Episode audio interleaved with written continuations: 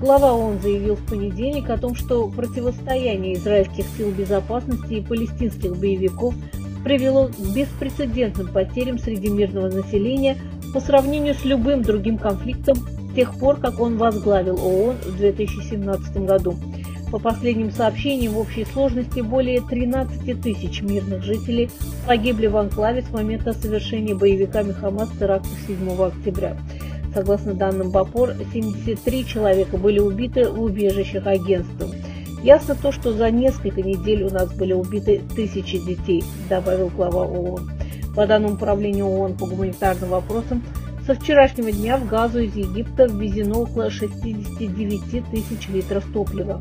Израильские власти подтвердили, что они разрешат поставлять в Газу ежедневно около 70 тысяч литров горючего.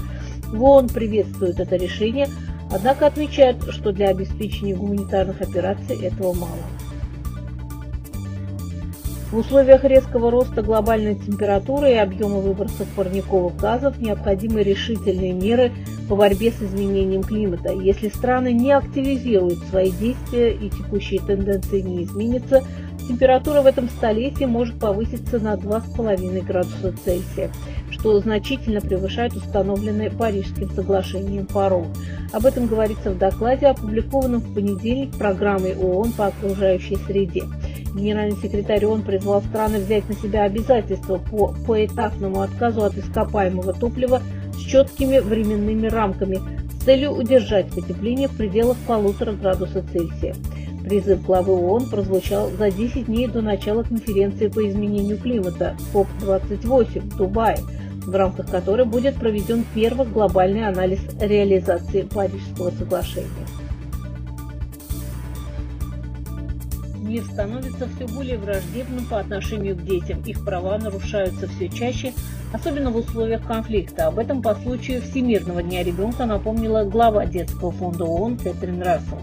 20 ноября в 1989 году была принята Конвенция ООН о правах ребенка, самый широко ратифицированный договор по правам человека. По оценкам ЮНИСЕФ, сегодня каждый пятый ребенок живет в зонах конфликтов или вынужден покинуть свои дома, спасаясь от войны рост бедности и неравенства, чрезвычайные ситуации в области общественного здравоохранения и глобальный климатический кризис самым негативным образом отражаются на жизни подрастающего поколения. По словам главы ЮНИСЕФ, никогда еще с момента принятия конвенции права детей не оказывались под большей угрозой. Она призвала мировое сообщество быть более активными поборниками осуществления и защиты прав детей. Более двух миллионов человек живут в лагерях на северо-западе Сирии после того, как они были вынуждены покинуть свои дома в результате 12-летнего конфликта в стране. Зимой температура в регионе опускается до 5 градусов по Цельсию. Суровые погодные условия, сильные ветры и проливные дожди приводят к разрушению временных убежищ. При этом у КГБ предупреждают, что на северо-западе Сирии наблюдается самая значительная эскалация насилия с 2019 года. В 2023 году ООН и ее партнеры ежемесячно оказывали помощь в среднем 2,5 миллионам человек. Из-за ухудшения экономической ситуации и сильной инфляции 85% населения не могут позволить себе базовые товары. При этом план гуманитарного реагирования в Сирии профинансирован лишь на треть. Об этом сообщает ООН. Финансирование продовольственной помощи в этом году сократилось на 50%. 18 по 24 ноября проходит Всемирная неделя повышения осведомленности о проблеме устойчивости к противомикробным препаратам. Устойчивость возникает, когда бактерии, паразиты, вирусы и грибки больше не реагируют на противомикробные препараты, используемые для лечения вызываемых ими инфекций. В результате лечение инфекции затрудняется или оказывается невозможным – это повышает риск дальнейшего распространения заболевания, развития тяжелых форм болезни и смерти.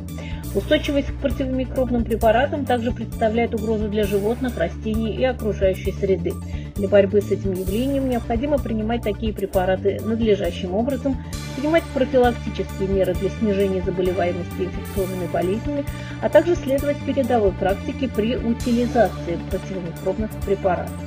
Это были экспресс-новости ООН. Всего вам доброго.